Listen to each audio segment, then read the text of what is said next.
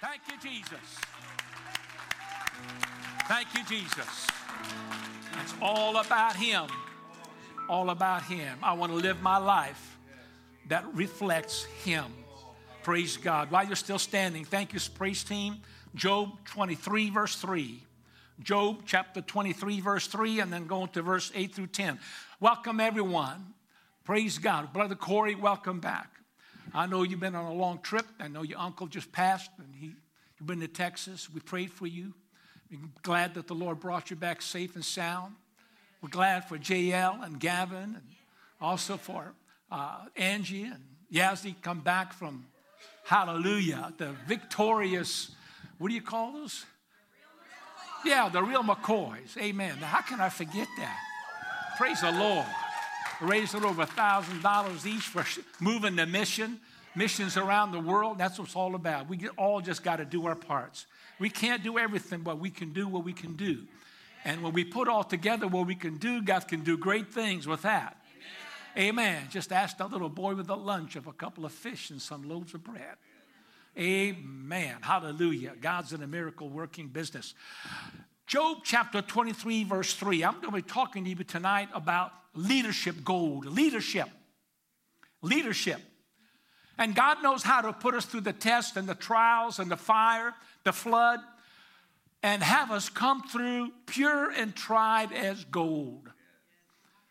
We're about leadership. We've, we've been on this, on this subject and this theme for a while now. As you know, we're revamping, we're getting ready to change some things. And this Friday night, as you've heard already by announcement, that we want everybody that filled out a card for serving, for volunteering.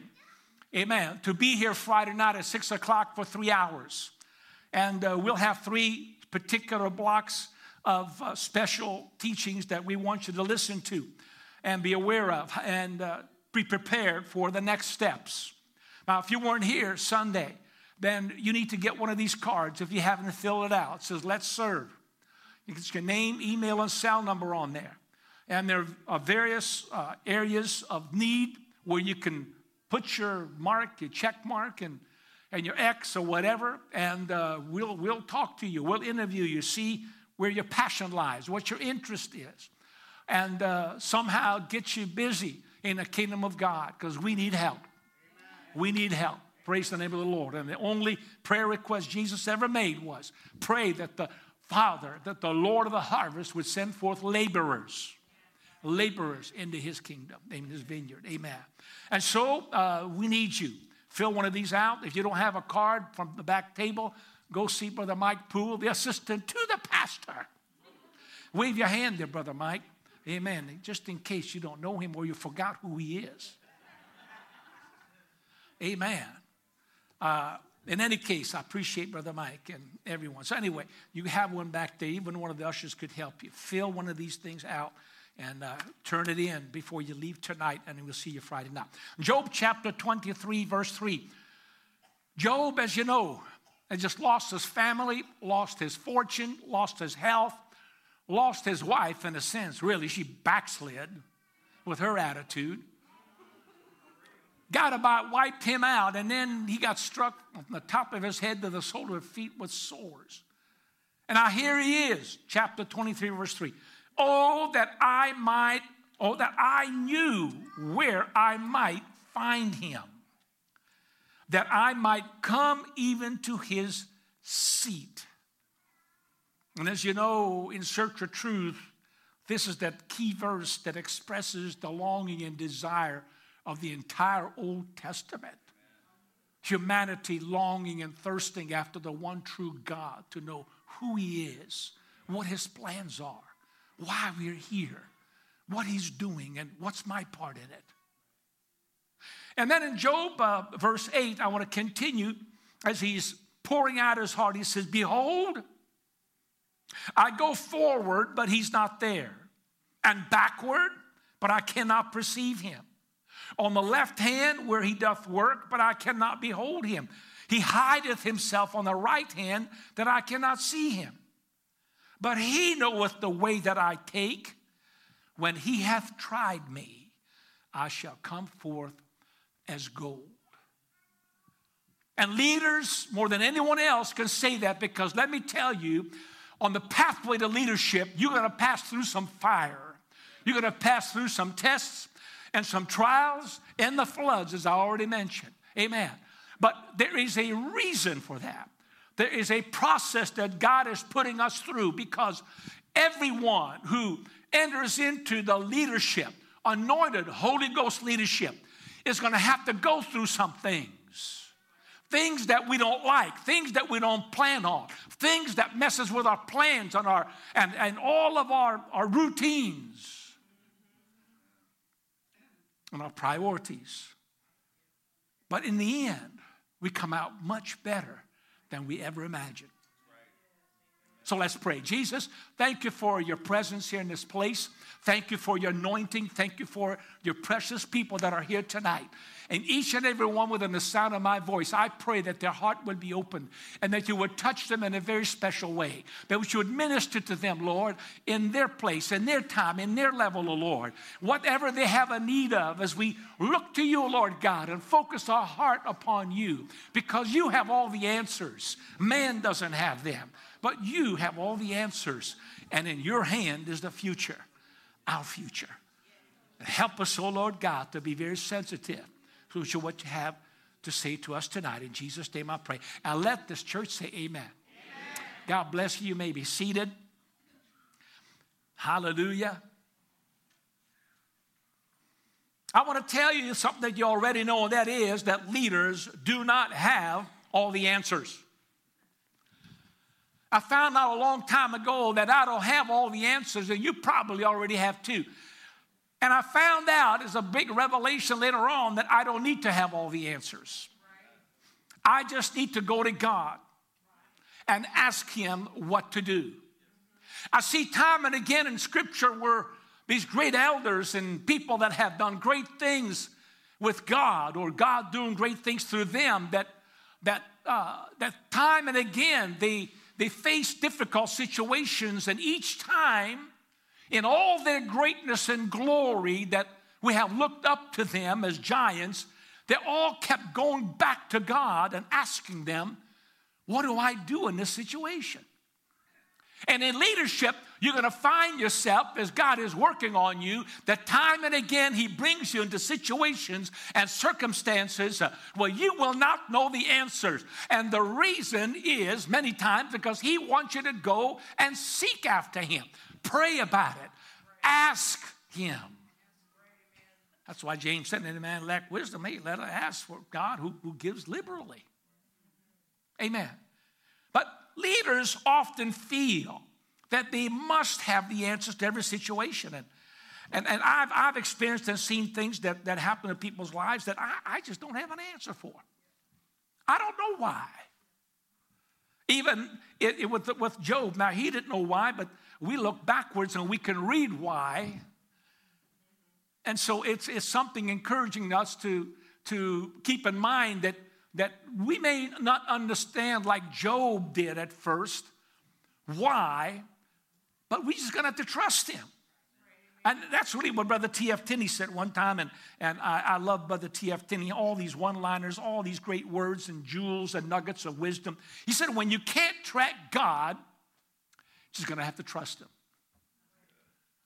And Job, in essence, said the same thing. Hallelujah. I can't see him. But I know the way that, that, He knows the way that I take, and, and when He's tried me, I'm going to come through. Hallelujah. It's going to be all right. Hallelujah.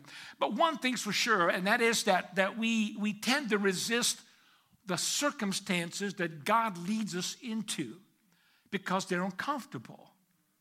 But God sent those very circumstances our way to develop us. And in this pathway to leadership, He's going to develop you and work on you and try to get you along through some very uncomfortable and unpleasant things, especially when you pray, Lord, use me. oh, use me. And Lord, please don't refuse me, like the song says. But there's several important concepts that we need to remember as leaders as uh, we, we consider God's dealings in our lives. And first of all, one is that we must separate our circumstances from our relationship from God. Mark that down. Whatever situations or circumstances you find yourself in, separate that from your relationship with God. Your situation or circumstance has nothing to do with the relationship that you have between God and you. Paul the apostle said that nothing can separate us from the love of God. Nothing. And his decree, you know, the, the scripture that, that his angels are sent to, you know, have charge over us. And, but that does not mean that we're going to be protected from sickness or, or financial difficulties or some kind of uh, tragedy or uh, some kind of disaster. Ecclesiastes 9:11, Solomon the wise said, you know, time and chance overtake them all. All of mankind suffers at one time or another various things and various degrees of problems and circumstances and situations that are very, very painful and uncomfortable. So when it says that, that angels have charge over us, does not mean that God's going to keep us from all those things, but simply means that angels are sent to protect us from being separated from God. God's never going to allow you to be separated from Him unless you allow it or I allow it in my life. It's my sovereign will. If I walk away from Him, you know that there's nothing He can do about that. But regardless in the, of the circumstances in life, nothing can separate me from, from the great love of God unless I allow it because of my free will. John 10 29, Jesus said, you know, that when he's praying for the disciples, no man can pluck them out of, of, of, of God's hand. Amen. And no one, no man can pluck you out of the hand of God. But as we look at Job, Job must have asked these, these questions, you know, why? What, why did this happen? And, and, and then as he lost his sons and his, his flocks and, and his wealth and his health and, and his wife turned against him, you know, he, he, we, we could ask him, what's the worst thing that could happen to Job? And we need to ask the same thing of ourselves sometimes when, when we have a pity party and find ourselves in such a terrible situation. And mind you, I understand we have some very difficult situations that sometimes we face. And indeed, it, it's painful, it hurts. You get down low, you get discouraged and, and despondent, and, and uh, you, we wring our hands until we take it all to God in prayer. But we, we go through it, it's, it's not easy. It wasn't easy for Job, and we can see that. But we can ask him, what's, what's the worst thing in life that can happen to me? He asked that of, of, of Job, you know, is it is the loss of children? No, they're already dead. Is it the loss of, of wealth? Well, he's already bankrupt. Is it losing your wife? Well, she's already backslid. Is it my health? Well, I'm sitting on the city dump there, scraping my swords with a potsherd, a piece of pottery. What else can I have? What's the worst that can happen to me? Loss of friends? No, they all turned against me already. Now, I think that we can safely say that Job concluded that the worst thing that could happen to him was for God to come down himself personally and execute him, to kill him, and not tell him why. That's why Job said in Job 13 15, though he slay me, yet will I trust in him. In all your situation, when you're really despondent and you don't understand why, that's a good verse to go to, especially in leadership. Because sometimes things happen, and well, I learned one thing one storm doesn't sink a ship. Hello? Look at the, in the past of your life, for example. Look at all the things you've come through. Look at all the difficult times in your life, in your family, in job, and your health, and, and relationships. Look at all the things that you have already come through the ups and the downs, the good and the bad. God has brought you through a lot of incredible things, and you're still here. And we don't know what the future holds, and we don't know what circumstances and situations will come our way before the rapture, before the trumpet sounds. But until the church lasts in this world. We're still going to have to go through some things. Why? Because God is still working on us all individually to develop us into that leadership position that God wants us to occupy. Now, that doesn't mean that everybody's going to be a preacher. That's not what I'm talking about. We're talking about leadership in, in every different area. Hallelujah. Licensed and non licensed. Amen. Laity ministry. Hallelujah. I mentioned to you the other day, leadership is, is everyone's a leader because, first of all, you got to lead yourself.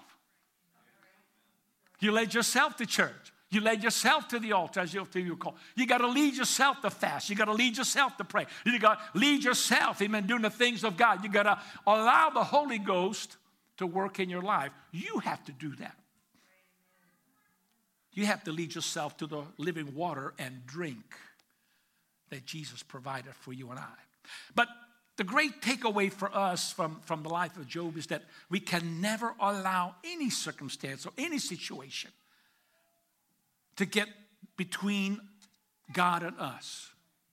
We could never allow any circumstance to interfere with our relationship with God. So when you go through some trial, don't, don't blame God. Don't say he forsook you. No, he didn't. He's just going through some stuff that he already knew about a long time ago, but he's trying to answer your prayer. He said, God, use me. Okay, I will, but I got some, some rough stuff I got to get out of you. You got some things in your character I got to grind out and burn out. I got to put you in the fire, then I'm going to put you in the cold water, then I'm going to put you in an anvil. I'm going to beat some things out of you. Not with a hammer, although it feels like it sometimes. In here. But, but God knows how to develop a person through this process before he can be used in ministry. And so he demands that our character rises to our level of talent and potential. You've got a lot of talent potential, great. But you know what? Your character better match and rise to that level of that talent. Because God, as you know, is more interested in our character than he is in our comfort. Um, I read a book in which uh, this gentleman by the name of Dick Iverson is mentioned. He was the president of Portland Bible College and on the West Coast. Uh, he established Ministers Fellowship International and pastor of a, a, Bible Temple for 44 years. He was a minister 65 years. And, uh, and even uh, others have in our fellowship referred to some of, this, of, his, uh, of his principles in, in leadership. But, but this man Dick Iverson said this that maturity of character exhibits three basic qualities. Number one, a heart after God. Maturity of character, it exhibits, shows three basic one, a heart after God. Number two, a heart devoted to service toward man. And three, a heart of integrity within himself. And that's what I'm going to be talking about in the first hour Friday night. It's going to be integrity and ethics. But he mentions this the failure in any one of these areas, any one of these areas can spell doom and shipwreck in the ministry of leadership. Because God considers these things so important in His serenity that He uses these circumstances that I mentioned to develop and to enhance us as ministers. Hallelujah. Praise God. Amen. If you want some of these notes at the end, let me know, and I'll be glad to share with you. Ask me of the things, to those you have taken notes. God bless you. Praise the Lord. Hallelujah. I see the note takers. What did he say on number two? Whatever, you know. Hallelujah. Let me be a heart after God, a heart devoted to service toward man, and a heart of integrity within himself. Praise God. Somebody say, Praise the Lord. Praise the Lord. All right. So, failure in any one of these areas, shipwreck. And I can point to different individuals and people that have indeed made shipwreck of their ministry because they failed in one of these areas. And most of them the area of integrity within themselves.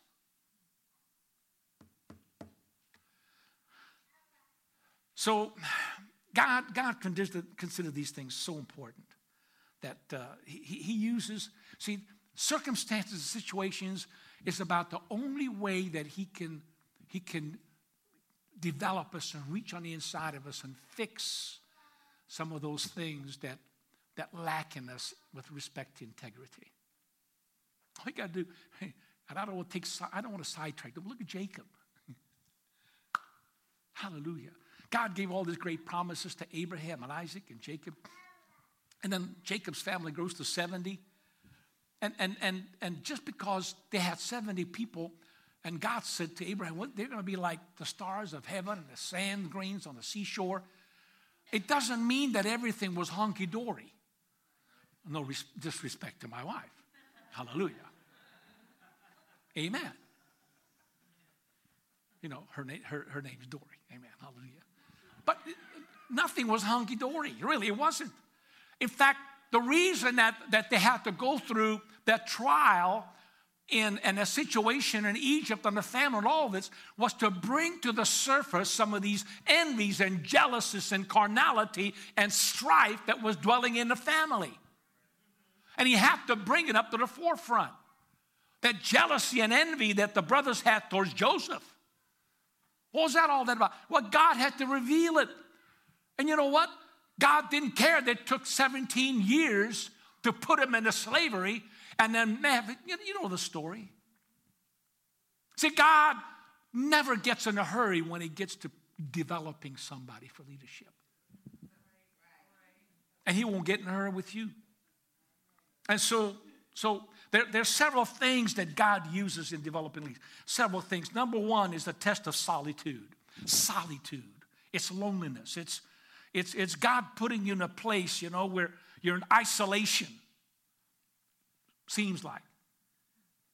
You're in solitary confinement, so to speak. You're all alone or feel like it. John the Baptist is a good example. He's in the desert alone until the time of his showing to Israel. Luke 180. The Apostle Paul, he spent little time in Damascus after you know, seen the light, and he was converted, baptized, got the Holy Ghost, and then he went three years to Arabia getting his life in order after his conversion. Galatians 1.17 tells us that. Moses lived in an isolated desert before his showing to Israel in Egypt, Exodus 3. And King David spent his younger years out there in the wilderness of Israel, tending his father's sheep. And even his father didn't think very highly of him. He didn't think too much about his talents. You know, your parents may overlook your talents, but God doesn't. Your friends and your neighbors might just see you as a little kid, they might just see you as the carpenter's son. But God sees something different. You know, the Bible says that, that the, the, the Pharisees looked on Peter, but Jesus saw him. The Pharisees just looked on the outside. He's just an ignorant fisherman, unlearned, untrained in the law of Moses. But Jesus saw a rock upon, hallelujah, or to whom he would give the keys of the kingdom. See, we, we, we don't see with the same eyes as God does. And God looks on the heart and He knows what situations to send our ways to, to prepare us for what He's got planned for us. Depending on how well you do in the situations He sends you, depends on how high you rise and how quickly you get to where you need to get. But we, we, we have to learn that, that when we're going through the test of solitude, that, that there's, there, there are seasons of silence from God. Silence. You feel like, well, God's forsaken. No, God didn't forsake you, no. But it's to see how you're going to deal with that vacuum in your life. Especially nowadays, and this is very important because it seems like we're so busy, we're always on a run or whatever. But, but media, because it's so accessible to us, it seems like, like many of us got to have some kind of noise on at all time. That's not good. And many people are addicted to that. And when it is and it's not there, they feel lost. What's wrong? Uh-huh. They, they, I think they, they depend on noise and the right kind of noise to stimulate them and motivate them to get in the right kind of a mood. That's why they want to hear the right kind of music and be around the right kind of crowd and people. Why? To get them in the right mood of feelings. They're, they're working on their feelings. To them, silence is just defeat and discouragement and abandonment. But not really with God. He doesn't abandon anybody. See, there are those who, who never learn what Psalms 46:10 says, says, be still and know that I'm God. Be still and know that I'm God. So too many just, just want to cram stuff in their, in their lives with, with a lot of noise of some kind.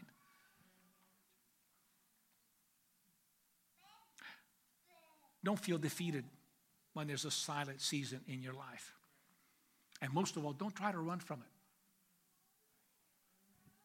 Sometimes God, God gets you into a solitary position where you feel alone.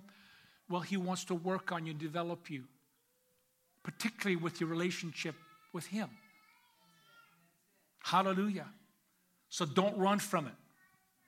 And this circumstance of solitude in life is, is an opportunity to test, to test the depth of your spirituality. How deep is your spirit? How deep is your walk with God? Hallelujah. We got to see if we can sense God in our loneliness. That's the, the, the, test of solitude. Then the second test that God puts us through is that of obscurity. The test of obscurity. See, it, it really hurts not to be noticed. That's why social media is so popular. Mm. People want to be noticed. They put their pictures. They think, what do you do? They like the likes. They like the thumbs up. They like the hearts. They like the comments. They like, well, it's, an affirmation.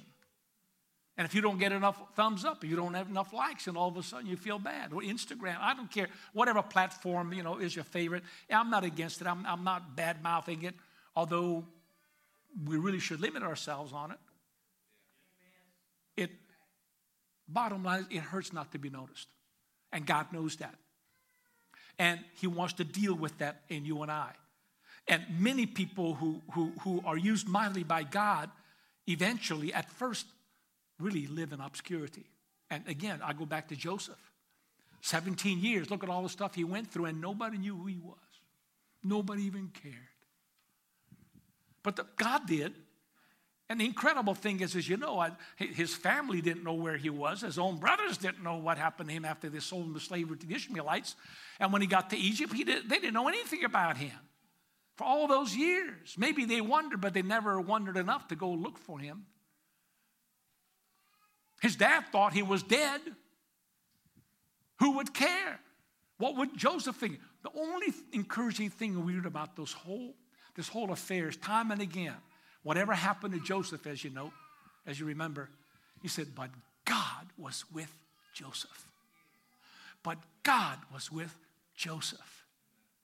At least three times it's mentioned at three different levels of, of, of, of, of, of, uh, of trials in his, in his obscurity. All that could be said about him that, you know what, God's with him. We're going to use him. We don't know who he is. All we know is he's just a Hebrew slave. But hey, whatever he's got, we like it, and we're going to put him to work. And work he did. And whether it was in Potiphar's house or on the jailhouse, uh, he was put in charge of everything because he was trustworthy. Mm. That says a lot an honest prisoner. but you see, Joseph was working for God, not for anybody else. Remember when Potiphar's wife tried to, you know, try to, to seduce him? And he said, How can I sin against your husband, my master, and sin against God? See, when nobody else saw him, he could have done wrong, but no, I, I can't do this. I've got a master. I've got a higher call. I know what I have dreamt. I know what visions God has given me. I don't know how I'm going to get there. I don't know what I'm doing here. I'm all by myself. Nobody knows about me. My family has forgotten me, it seems like. Uh, but I am going to still do right. I'm not going to use my situation as excuse to do wrong because I know God is with me and God's watching me. And when you find yourself in obscurity, and when you find yourself having a pity party that nobody cares and, and nobody sees, let me encourage you, remind you that God is with you. Uh, you got the Holy Ghost on the inside of you. Uh, he knows exactly where you are. Uh, he knows exactly what you're dealing with and what feelings you're having. Uh, he knows your problems. Uh, he knows your needs, and He's not far from you. Just as He wasn't far from Joseph in jail. He was with Joseph, but he didn't open the prison doors. Eventually he did. And boy, when he did, catapulted to the second most highest position in the Egyptian empire, the governor of Egypt. Why? Because he was tested in obscurity. When he could just lay back and say, I'm not doing this, I'm not, uh-uh. I'm a Hebrew, I'm not an Egyptian, so uh-uh, I'm not going to do this. Oh, I'm working for God. God sent me here. And remember with his own testimony when he told his brothers, if it was not you, but God who sent me here. See, it's important for us to leader, us as his leaders, to look back and see where God has brought us from. And really, if you take some time, uh, if you're any level of leadership right now already, you, you'll see in your own past how God has used circumstances to bring you where you are today. And really, it's not over for you. He's got more for you. It's not dependent on age. Amen. It's not. Or even ability for that matter.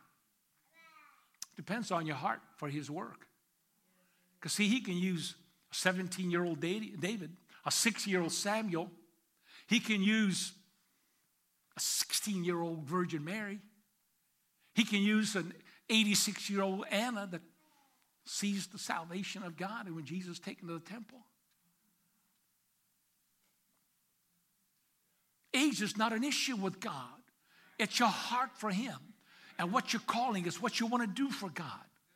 Praise God. So with Joseph, you know, I, again, I keep using this because many of us identify with him. And he was on the bottom of the pit looking up at his brothers, you know, peering over him, saying, oh, What's wrong with him? Well, God's got plans for him. Hallelujah. Praise God. It seems that a person can mature and develop easier in obscurity. Obscurity is necessary in the development of a leader. You know, if you if you place somebody into a leadership role who who is not quite ready yet, and there's dozens of people watching them, it becomes very difficult to function as a leader. Because you've got all this pressure, people watching you, criticizing you. And you're not ready for it. And you take it so personally. And all of a sudden, the growth process stops because you're so defensive all the time. And you're more busy defending yourself than you're allowing the circumstance that God sent you to develop you into the person that He wants you to be. So, leaders, potential leaders, you got to take advantage of the circumstance of obscurity that God sends you. Don't be looking for the limelight. Let God put you in the proper t- place in the proper time. Hallelujah. See, He knows where you are again. Obscurity is not synonymous with neglect and forget. God is not neglecting. God. He knows what you're doing. Do it as under the Lord. He'll recognize you in due time. You'll get promotion. Hallelujah. Praise God. Amen. So the test of obscurity. The third thing that God uses is the test of monotony. I touched on it Sunday.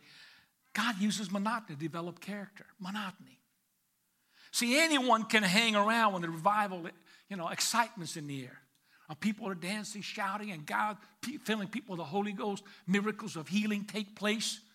And then when the music stops, then you know what to do. But, but being faithful in, in the menial tasks and in insignificant routines. You know, the regular, the unexciting, the uneventful, the mundane things, the unthankful duties, and the daily tasks. It's, it's all part of the training of a man or woman of God so they can be the person that God desires them to be. So, one pastor used to say, A man who is too big to do the little things is too little to do the big things. A man who is too big to do the little things is too little to do the big things. I like initiative. I personally do. I learned that in the military. Seven years. Initiative is a much needed and valued uh, commodity or quality in any person.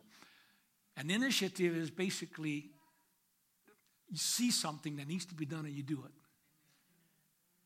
when nobody told you to. Now, in the military, you got to be careful. and in a union job, you got to be careful. Hallelujah, right? Because uh, if you do it and it needs to be done and you're doing it because somebody else is supposed to do, you're in trouble. You got to know the rules. I'm, I'm just throwing this out for qualifiers. But in general, in a general sense, in the kingdom of God, see what needs to be done and use your initiative and do it. When you see a piece of paper on the church floor,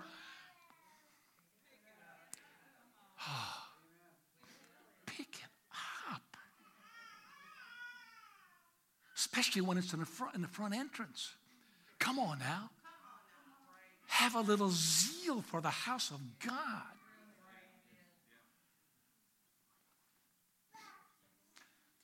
But I digress. I like initiative.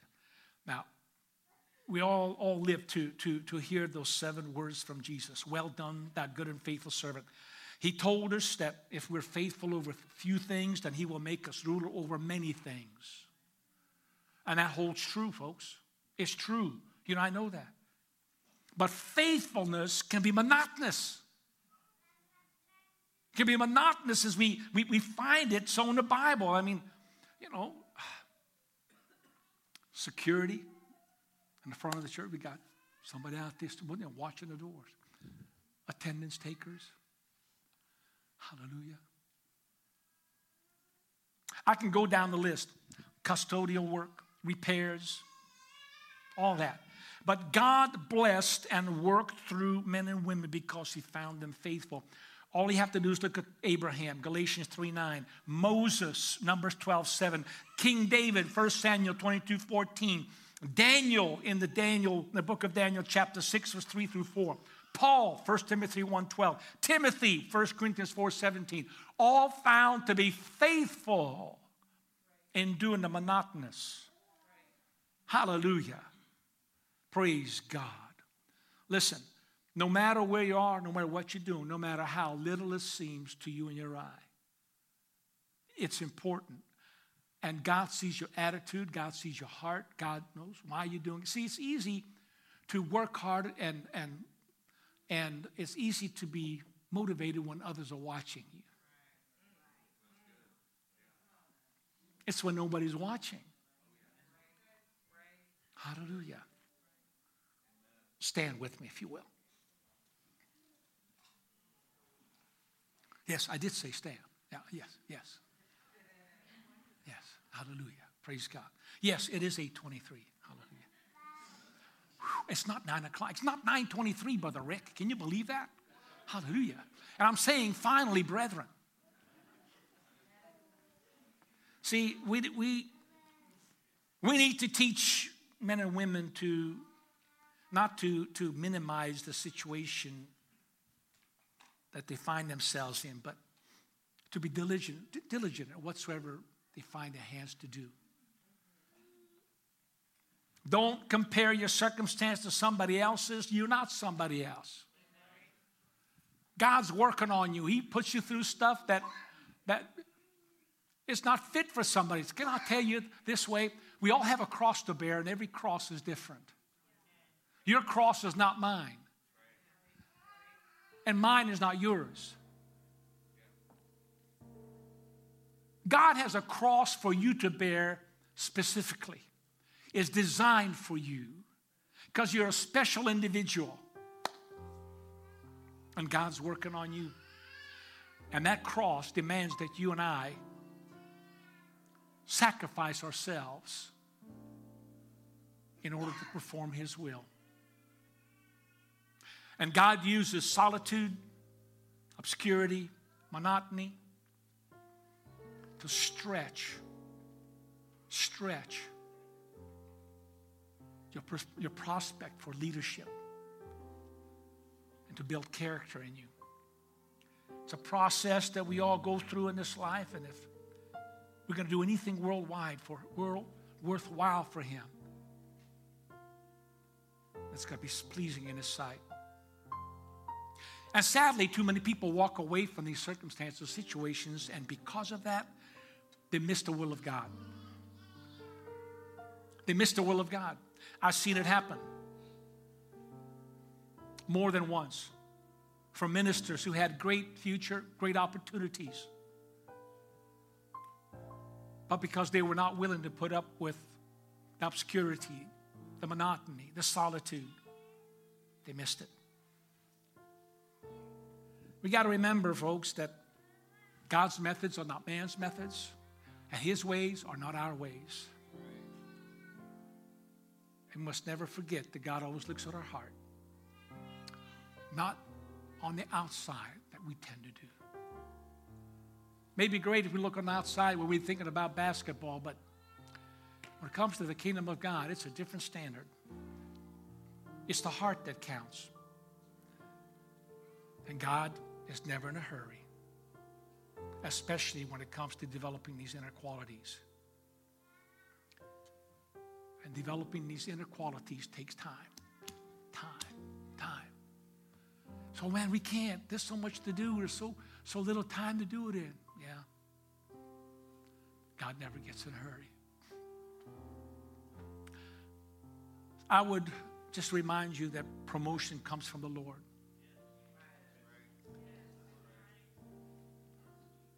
I didn't get here where I'm at because I promoted myself. I don't know what you think about me, what you know about me. I didn't promote myself for any position in ministry, not even as a foreign missionary.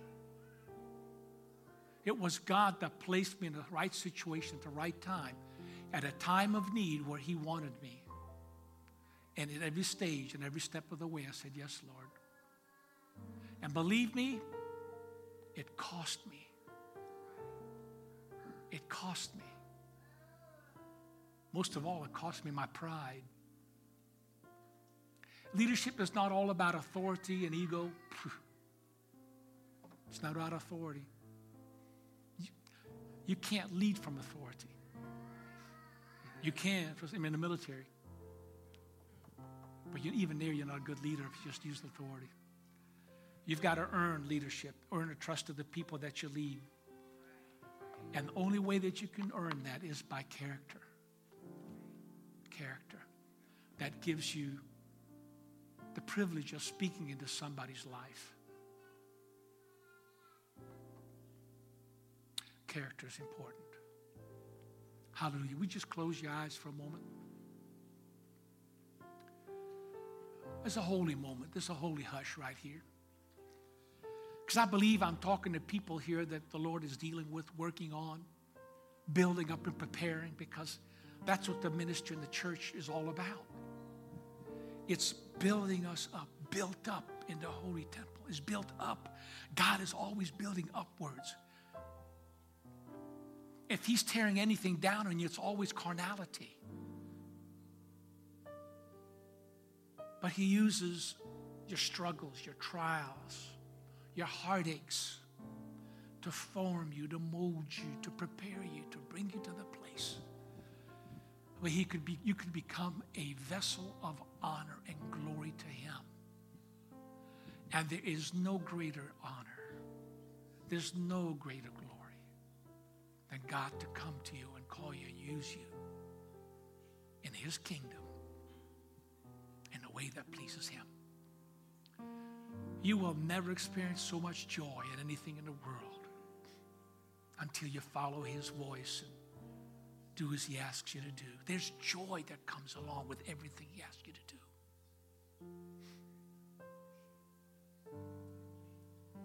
So I pray for you now, Lord. I pray for each and every one within the sound of my voice tonight. I try to teach your word the best I can. But Lord, where I fall short, I pray that you would reach out and supplement it and speak to each and every heart the word that they individually need to hear. And I ask, O oh Lord God, for each and every one that has this desire that you placed in there to be used in some way that you would help them to see with spiritual eyes how you work on them.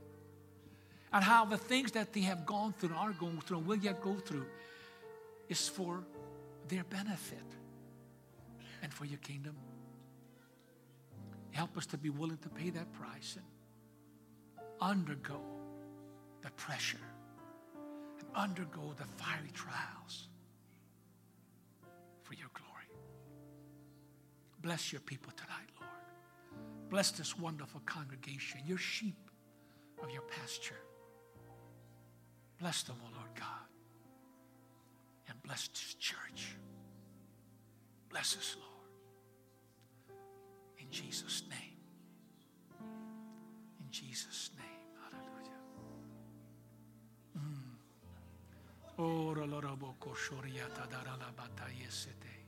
We just talk to the Lord right now. We just talk to the Lord a little bit. Oh, no, no, no,